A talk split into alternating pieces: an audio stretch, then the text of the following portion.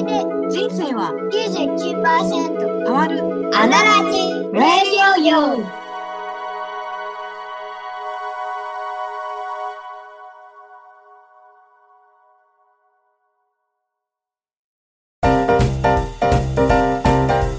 出会いで人生は99%変わる。あなたのラジオ。Radio U ディレクターズセレクション。アナラジの世界。はじめまして。ポッドキャストディレクターのあっちゃんこと大谷敦と申します。2023国際ポッドキャストデー配信リレー 2days の初日9月30日土曜日のオーラスを務めさせていただきます。よろしくお願いいたします。さて、9月も最終日。そろそろ秋の気配を感じる季節になりましたが、そんな折、皆さん、いかがお過ごしでしょうか？どこでこの放送を聞いてくださっているのでしょうか？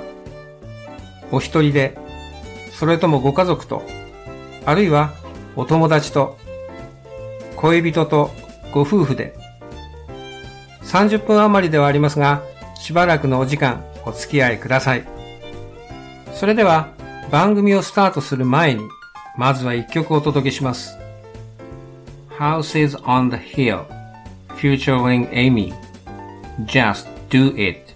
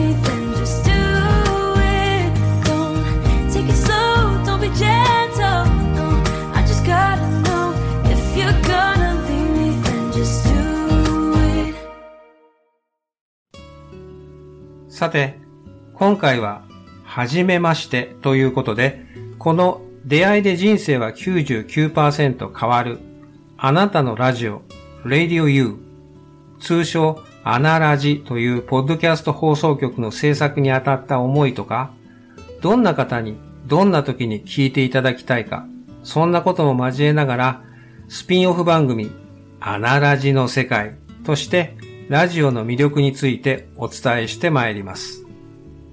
タイトルの通り、出会いで人生は99%変わる。たった一人の出会いで人生は変わることがある。そんな風に感じています。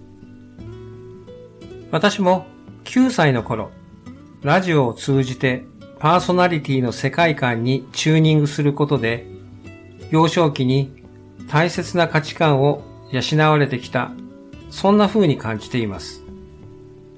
私の場合は、コメディアンの萩本欽一さん、金ちゃんのラジオ番組が始まりでした。1972年から1979年まで日本放送でオンエアされていた10分間番組金ドン。正式名称は金ちゃんのドンと言ってみよう。スポンサーは集英社さん。一社提供で一般リスナーの投稿によるコントを紹介するという方式でした。これは後にオールナイトニッポンにおけるハガキ職人の誕生など後世にまで大きな影響を与え、画期的な番組制作手法として評価されています。例えば、リスナーから赤電話、こすってみても赤電話なんて投稿が来るわけですよね。そうすると、金ちゃんが投稿作品の出来によってスポンサーである集英社さんの雑誌名にちなんだ賞が贈られるわけです。ロードショーとか、ジャンプ賞とか。まあ、そんな大人の世界観に触れてワクワクしていました。同時期にアニメにも夢中になりました。宇宙戦艦ヤマトの時代です。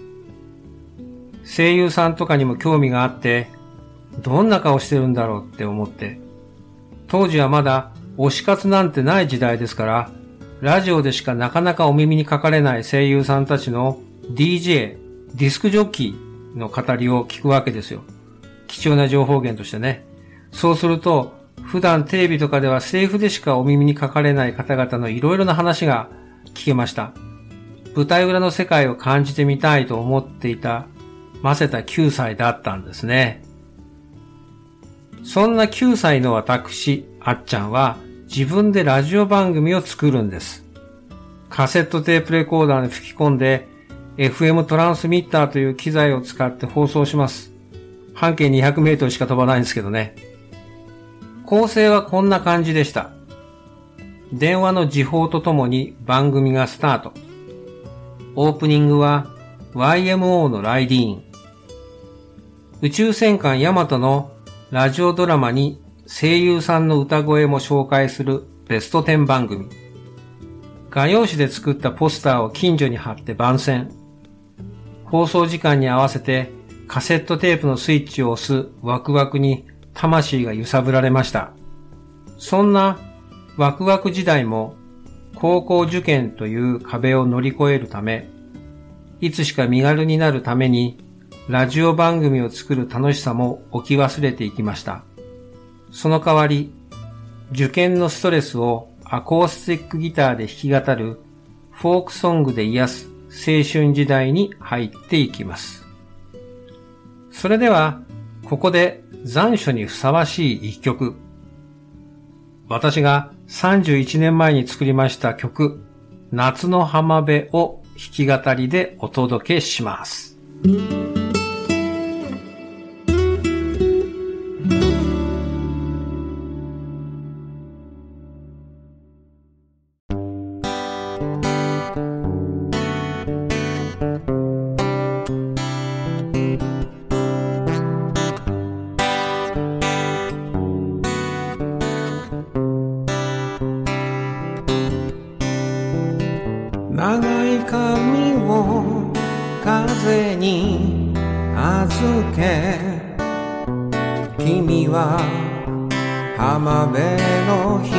しに揺れてる。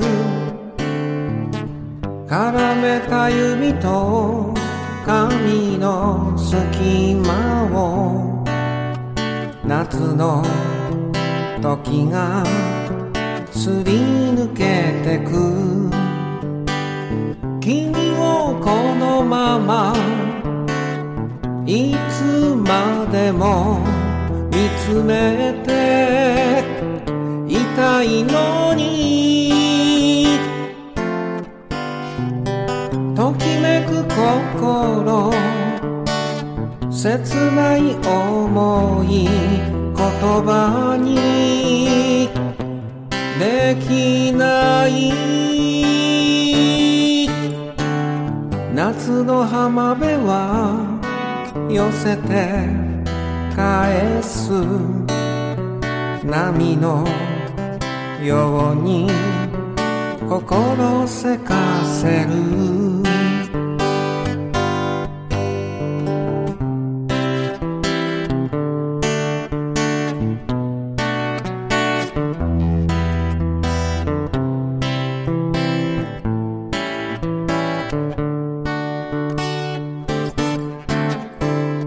肩に背負ったさませた青いジーンズ砂浜かけてる。裸足の君はまるで太陽夏の時に身を任せる君とこうして同じ季節を歩いていたいのに苦しい心愛しい思い言葉にできない。夏の浜辺は白く揺らめく炎のように心焦がす君をこのままいつまでも見つめていたいの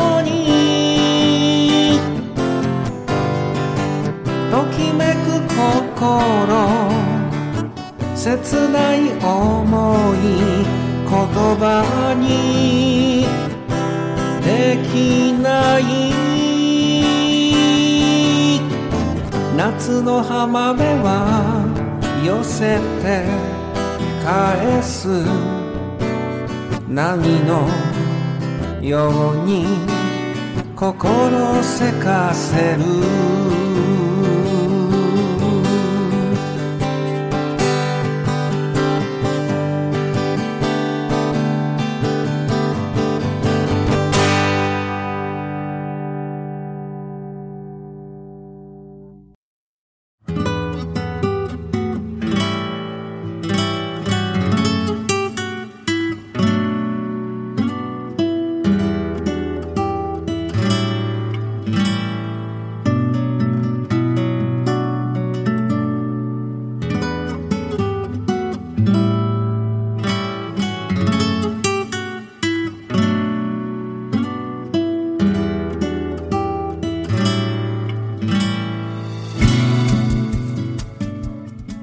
さて、ここからはゲストをお招きして番組を続けてまいりたいと感じております。おかげさまでアナラジは2019年1月のスタート以来20番組以上制作させていただき、この度30万ダウンロード達成いたしました。ありがとうございます。その中でアナラジらしい番組を届けてくださっているパーソナリティでいらっしゃいます。岩崎千尋さんです。千尋さんおお忙しいところありがとうございます。ありがとうございます。本日はお招きいただいて、とっても嬉しいです。こちらこそよろしくお願いいたします。よろしくお願いします。千尋さんは東京の品川区西大井を拠点に女性専用の骨格調整とアロマリンパトリートメントができる完全個別個室のサロンアロマフォルマを経営されていらっしゃるオーナーでありパーソナルセラピストでいらっしゃいます。そしてアナラジでは3つの番組をお持ちでご活躍中です。1つ目はヘルシーライフビューティー岩崎千尋のアロマフォルマ。この番組はお客様へのインタビュー番組です。ビフォーアフター編、ご縁に感謝編、月齢満月セッション編と3タイプのインタビューをされていらっしゃいます。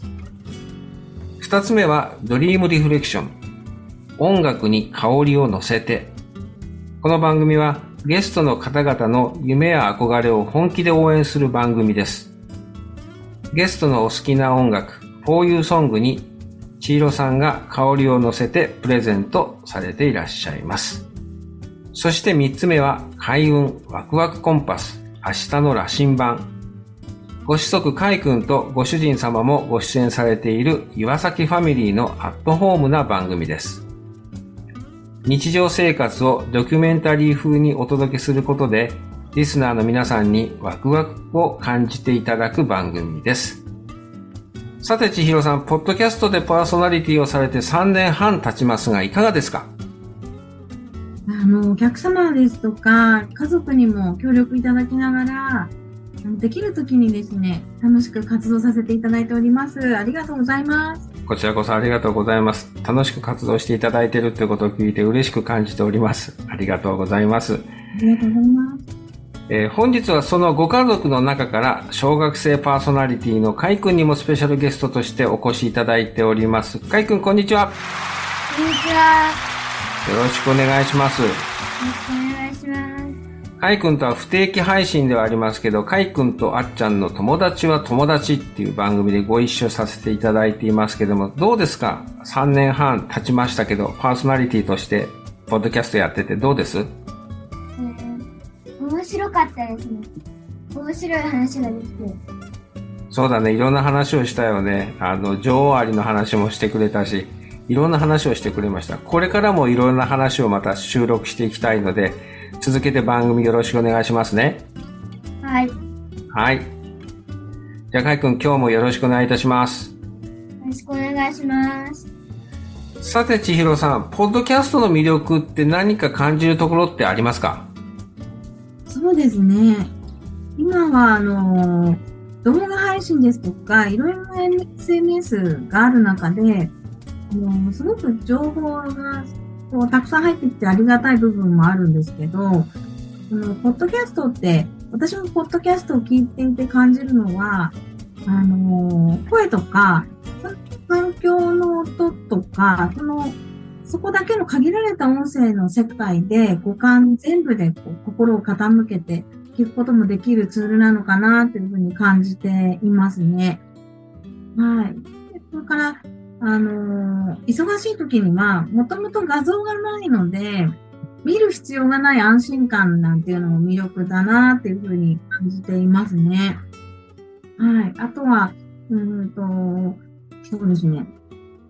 割とお客様といつも通り大笑いしたりとか、もう私の素のままでお話しさせていただいているので、あんまりこう、音声とか加工されずにそのまま伝えられるっていうことも魅力の一つなのかなと感じています。なるほど。ポッドキャストのパーソナリティをしていて、サロンのお仕事にお役に立てたことって何かありますかね？そうですね。あの、ホームページにも、ポッドキャストの、あの、マイクのマークのですね、アイコンからラジオが開けるようになっているんですけれども、あの、私の声を聞いていただいて、あの、声で安心感を持ってお越しいただくっていうお客様もいらっしゃいましたし、あとは、あの、ビフォーアフターをお伺いする番組では、同じお悩みがあるお客様がお聞きになってから、私もそのように心地よくなりたいというお客様がご来店されることもあって、その点でも、あっちゃんですとか、アナラジに寄り添ってくださって、あの、寄り添っていただいて、とってもありがたく感じてます。なるほど。やっぱり安心感が違いますかねそういう部分ではね。そうですね。やっぱり声で、あの、ある程度感じてくださったりとか、あの口コミの方が多いんですけれども、その中でもやっぱり雰囲気を事前に感じてくださるっていうのはすごく、あの、ありがたいことだなと思いますので、こう想像を、こう、大きく、こう、あの、乖離がないというか、そういう感じがあるのかななんていうふうにお話を聞いてても思いますし、あ私のプライベートなんかも、あの、お仕事の合間ですとか、生活の中で、あの、まあ、今、あの、ご紹介いただいた息子の、あの、会ですとか、家族とのやりたりなんかも収録させていただくこともあって、その、あの、生活感というか、あの、少しそういう生活、あのなんていうんですか、あの、セラピストの、あの、日常生活とかっていうのも感じてくださっているのかななんて思って、すごく、あのありがたく思ってます。今後あの、ポッドキャストを通じてやってみたいことって何かありますか？そうですね。あのーポッドキャストって、うん事業主さんも結構あの配信されてるっていうのを伺ったんですけれど、あの、同じような思いの事業者さん、事業主さんが多いと思うんですが、私がサロンをしていくにあたって、お客様だったり、周りの関わりのある皆様は社会に貢献したいっていう気持ちは根底にあって、あの、皆さんもそうだと思うんですが、やっぱりその夢を応援する企画っていうのは、また今後もやっていきたいなと思っています。それから、あの、ありがたいことに、アロマフォルマが、毎月、毎日、毎、うんと、毎日に立つことも多い中で、あの、セラピストとしてのマインドですとか、まあ、ポッドキャストとしての、あの、ツールではないかもしれないんですけれども、ちょっとその辺はまだこう、明確にできていないんですが、その辺のマインドなんかも伝えていきたいなと思っています。例えば、あの、自分自身と向き合う時間を持つことだったり、自分が整ってることだったり、あの、清らかな状態で施術をさせていただくことによって、お客様の調子も整って、実際にお客様が夢を叶えていかれたりっていう、その現場に、あの、立ち会わせていただく瞬間っていうのもすごく増えてきましたので、セラピストさんをされている方に対しても、お客様に対しても、あのご自分で何かをされている方に対しても、整えることの大切さっていうのは伝えていきたいなと思います。ありがとうございます。それでは、カイ君一つ聞きたいんですけど、カイ君にも、えーっと、ポッドキャストでやってみたいこと、今後やってみたいことって何かありますか？うんコラボレーション、他のうん。番組とのコラボレーションをしたり、おーカイ君いいご提案ありがとうございます。いや、とんでもないですね。ありがとうございます。ありがとうございます。こちらこそ。えー、本日は千尋さん、カイ君、ありがとうございました。あ。りがとうございました。引き続き素敵な番組をよろしくお願いいたします。よろしくお願いいたします。楽しかったです。それでは、本日はこの曲をお届けしてお別れです。実は、この3年間、少し体調が優れず、病院のお世話になりつつここまで参りました。そんな中、アナラジをお休みさせていただいたこともありました。しかし、少しずつ、少しずつ続けてこられたのは、リスナーの皆さんとパーソナリティの方々の応援と励ましがあったからだと感謝しております。そして、いつも傍らにはこの曲がありました。3年前、あるプロフェッショナルの音楽家の方が私に処方してくださいました。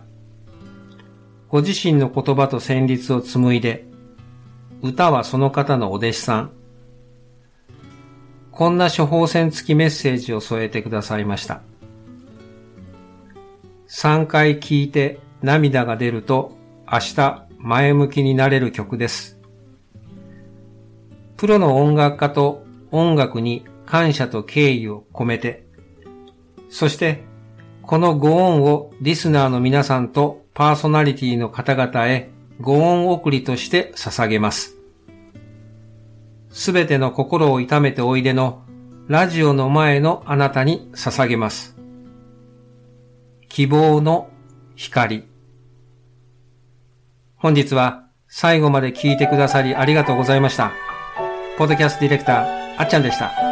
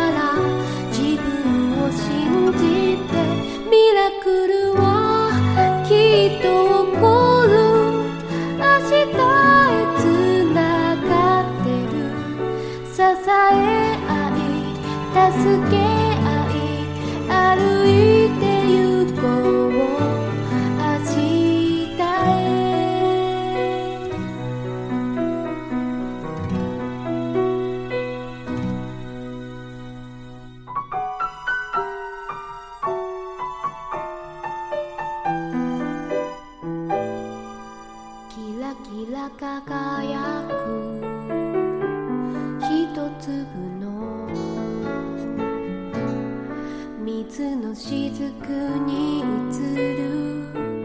輝く太陽。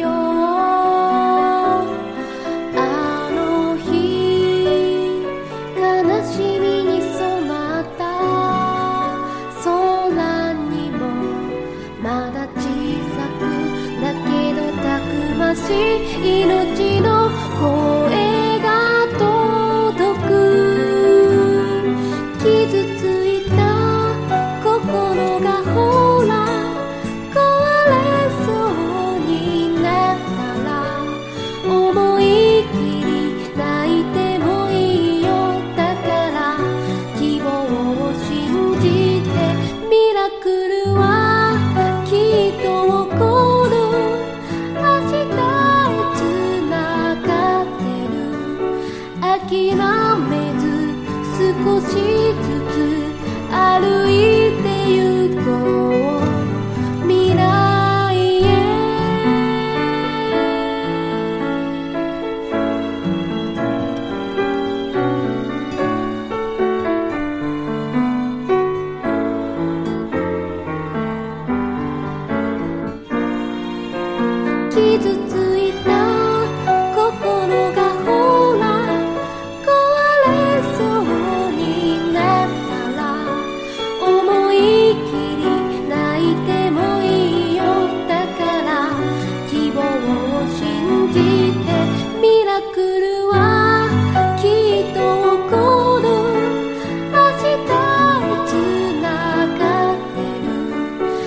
諦めず少しずつ歩いて